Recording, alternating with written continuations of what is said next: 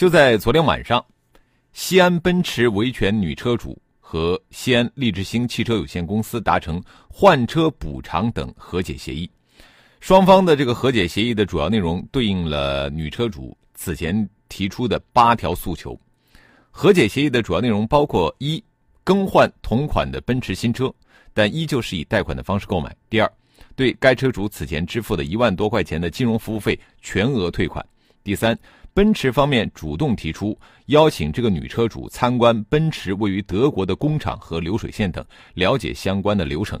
第四，赠送这个女车主十年一对一的 VIP 服务。第五，为女车主补办农历生日，费用由对方全额支付。这个结果呀，实际上咱们大家伙儿早就预料到了。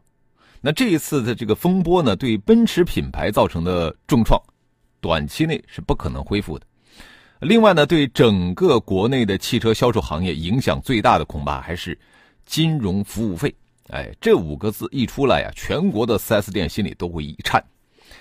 中国银保监会表示，已要求北京银保监局对此开展调查，同时表示已要求奔驰汽汽车金融公司明确其经销商不得以为汽车金融公司提供金融服务为名收取费用，切实保护消费者合法权益。因为涉事 4S 店收取金融服务费没有开发票，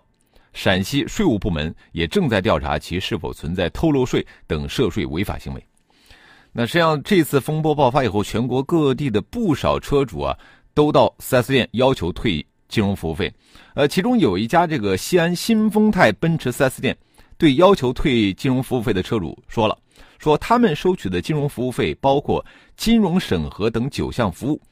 这个费用，全国的经销商都是存在的，政府也没有规定经销商必须全部退。而陕西省消费者协会就表示了，说消费者在不知情的情况下被收了金融服务费不合法，若与经营者协商未果，可以到消协投诉或考虑走法律途径。啊，但是这并不意味着只要消费者知情，汽车 4S 店收取金融服务费就是合法的。我们无论是从法律法规，还是从实际的案例来看，4S 店收取的金融服务费都是非法行为。因为啊，金融它是一个特殊行业，它的市场准入和机构设立具具有严格的限制条件，只有银保监会批准的金融机构才有资质提供金融服务。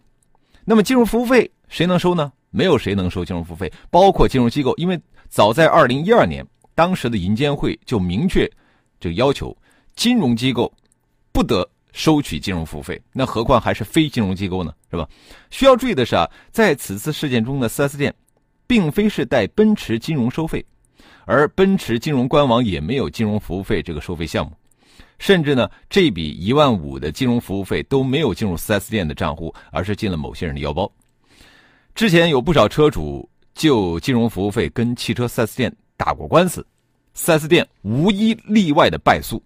所以说啊，收音机前的车主或者说消费者，你只要较真儿，你去起诉金融服务费，基本上是一告一个准儿。